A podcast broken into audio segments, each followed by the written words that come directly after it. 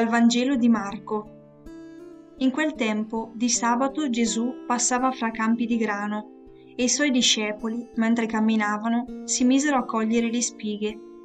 I farisei gli dicevano, guarda, perché fanno in giorno di sabato quello che non è lecito?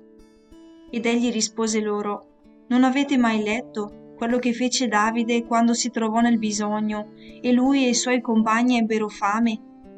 Sotto il sommo sacerdote Abiatara, entrò nella casa di Dio e mangiò i pani dell'offerta, che non è lecito mangiare se non ai sacerdoti, e ne diede anche ai suoi compagni.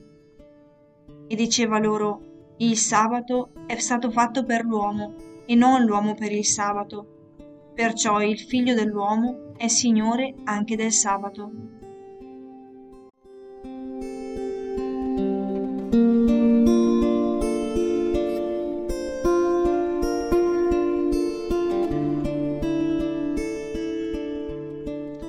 Ai miei tempi capitava, soprattutto negli indimenticabili anni dell'infanzia e dell'adolescenza, di inventarci qualche gioco nei ritagli di tempo.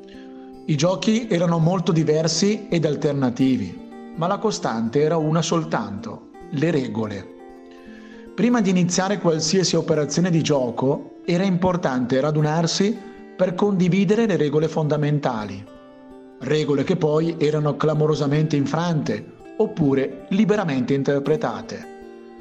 Nel Vangelo di oggi Gesù, pur non giocando, è alle prese con delle regole, o meglio, con una modalità formale legalistica nell'interpretarle.